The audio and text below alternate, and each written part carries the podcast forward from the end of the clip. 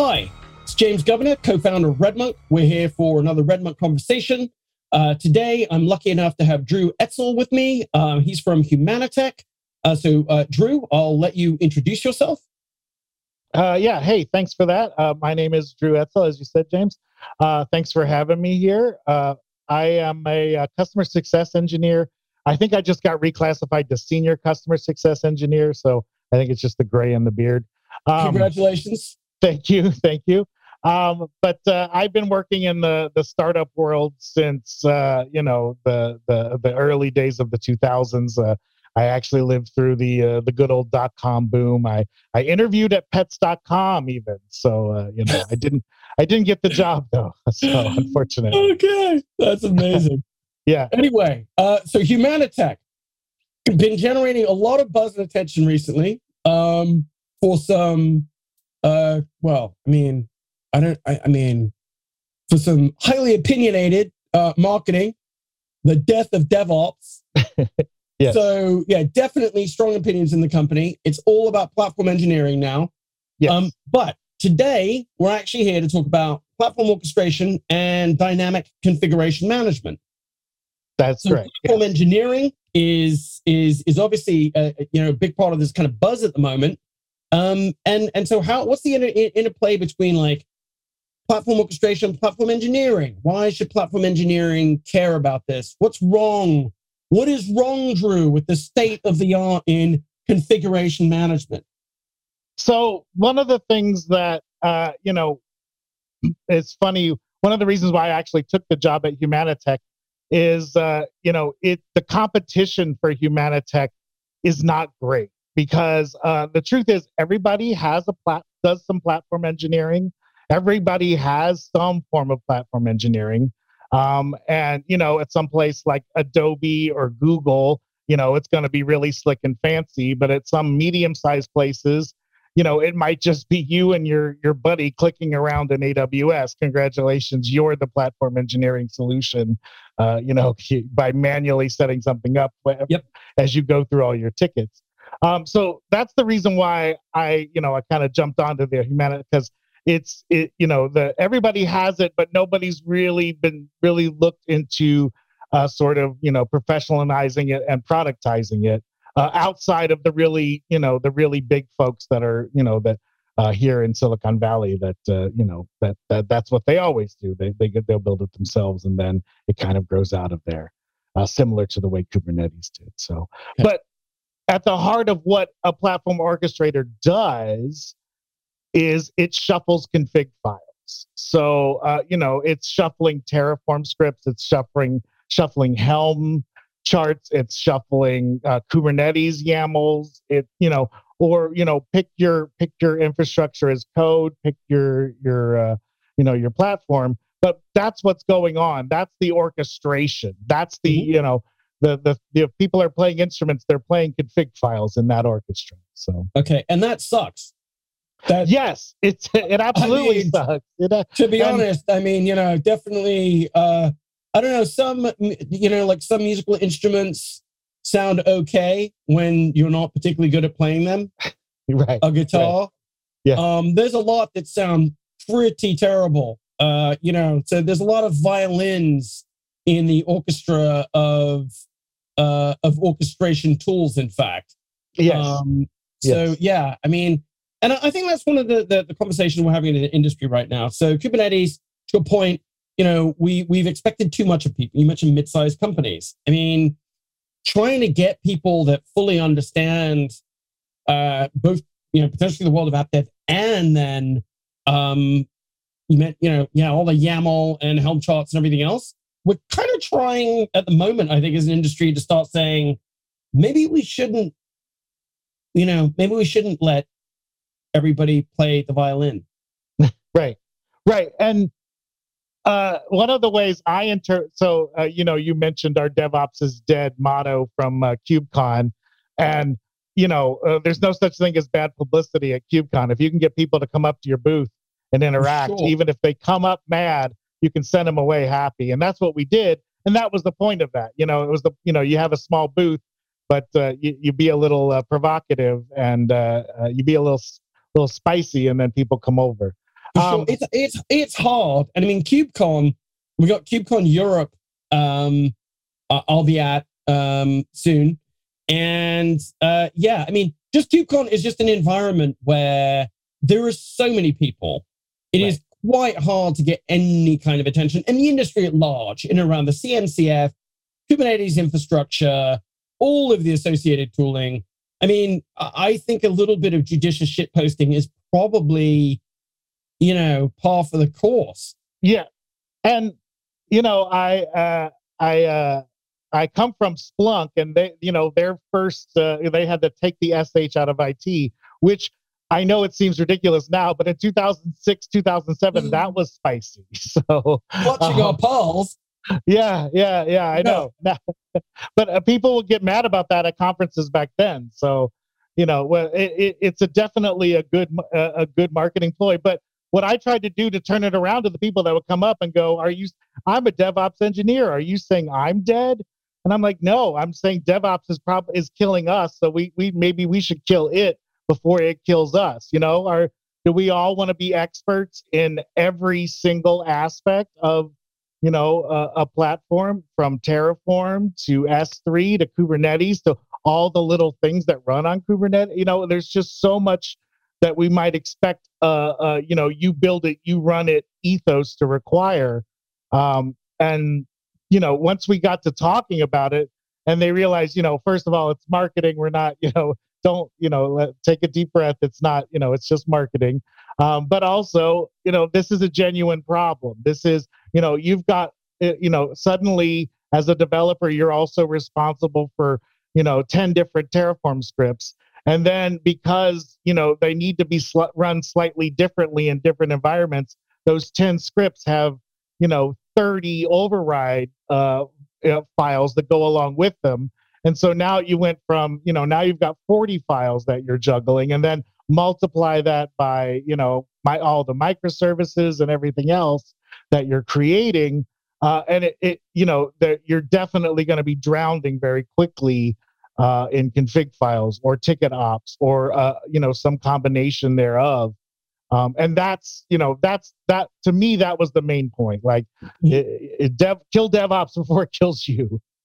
Yeah, I mean, I think we, you know, we talk about um, undifferentiated heavy lifting, um, and you know, just a different way of putting it to a point. I mean, um, sneakerware sucked, and it, it, automation should be something that we want more of. I mean, is part of the story that you're saying that there are sort of too many interfaces as well? And that we're we're unable to be in a position where we can just work in one place. We're constantly having to context shift and uh, you know from one system to another. Is that part of the world that you're trying to automate? Yes, yes, absolutely. What the idea of Humanitec is to automate the tedious interactions between dev and ops. So, uh, you know, to free up your devs from having to understand the intricacies of uh, you know of uh, AWS security on an S3 bucket or the intricacies of this particular Terraform script or something like that.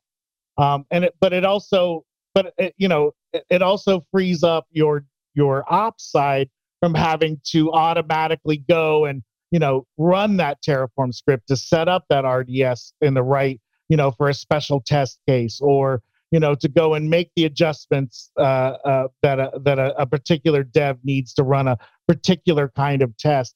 So, you know, there, there's a lot of tedious, uh, you know, yes, the once you double click on this thing, it's automated after that but you have to double click on it. You know, you have to go in and mm-hmm. and do that. Or you know it's stuck somewhere and you know you have to go and, and figure out that oh well it's because you accidentally indicated the uh, staging uh, values YAML instead of the dev values YAML. You know, there's there's so many different uh, you know config files that are being juggled, and the reality is the vast majority of these config files are just minor variations on each other. You know, they're you know they're they're probably 80% the, the same and then mm-hmm. you know 20% of them change per microservice and then you know there's minor changes per per environment after that so and the other problem that we see is that the whole idea of you know let's break down our monoliths and let's you know okay so now we broke down our monoliths into 10 microservices but we punished ourselves because well you know instead of one monolith with 10 config files we now have 10 uh, microservices with 100 config files or a yeah. thousand config files so and so it becomes you know instead of a virtuous cycle it becomes a vicious cycle of complexity so you know if you're gonna if you're gonna you can't have you know something has to give before you know and that's that's the evolution into platform engineering into you know actually paying attention to your platform orchestration and automating the tedium that's you know wearing down your devs and your ops. Okay. And so part of this is that thing that you're saying hang on a second and all the microservices you know even more configs that we need to manage um it becomes you know just combinatorial. It just gets more and more complicated. Part of what you're saying is you can have these different microservices while centralizing the management and metadata and the scripts required to manage those systems. So it, it, it, doesn't have to be somebody on each team that has all of that knowledge. You genuinely are saying, hang on a minute, we can centralize, consolidate, regardless of the fact that we've got all of these different microservices. Absolutely. And Yes, yeah, and it's that automation of that. You know, uh, uh I call it the tedium. Uh, uh, uh, that is key. So, uh, one one kind of silly way I like to think of Humanitec is you can kind of think of it as a uh, uh, like a a too detailed oriented micromanaging robot boss, but not for you. It's for your CD system. It's for your CI system. It's for Terraform. So it sits in between all of these things and facilitates, uh, you know, all right, Terraform needs these config files. Now Kubernetes needs these config files. And so uh, it sits in between all of them, but it's also, you know, checking up on them and, you know, and it's, you know, it's hearing back from Terraform and saying, all right, now we're ready to move on to the next step.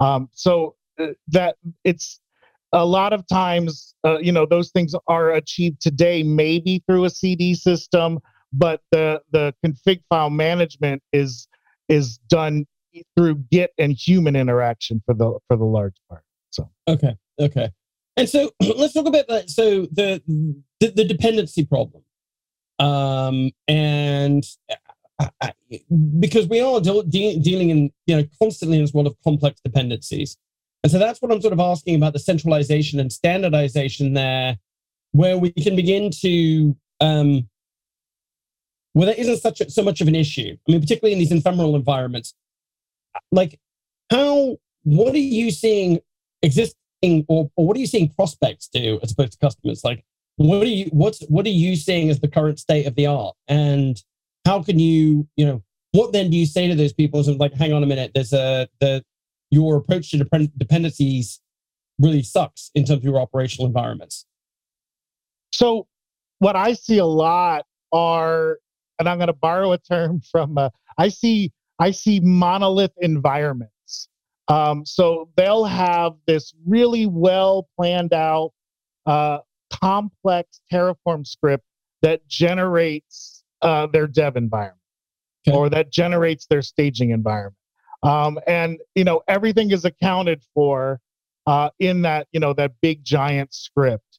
Um, and you know this does work well it, you know it is something that's automated uh you know after you you know after you know somebody hits start you know it's automated um but the problem is is the same problem you have with monolith um you know monolith uh, uh, uh workloads is that uh if you want to change one small part of that it becomes a much bigger issue. Or if you want to generate an ephemeral version of that it's going to be a lot harder because you you can really you know you can either you know you can't make a, a it, it's the entire thing has to be rebuilt. You couldn't just maybe just uh, change a few things and then run it you know uh, uh, side by side within the same environment you know it's very hard with these again i'm going to call them monolithic environments to you know what you know yeah, an average deploy, you know, you updated your workload, you hit it, you push, you're going to make your test.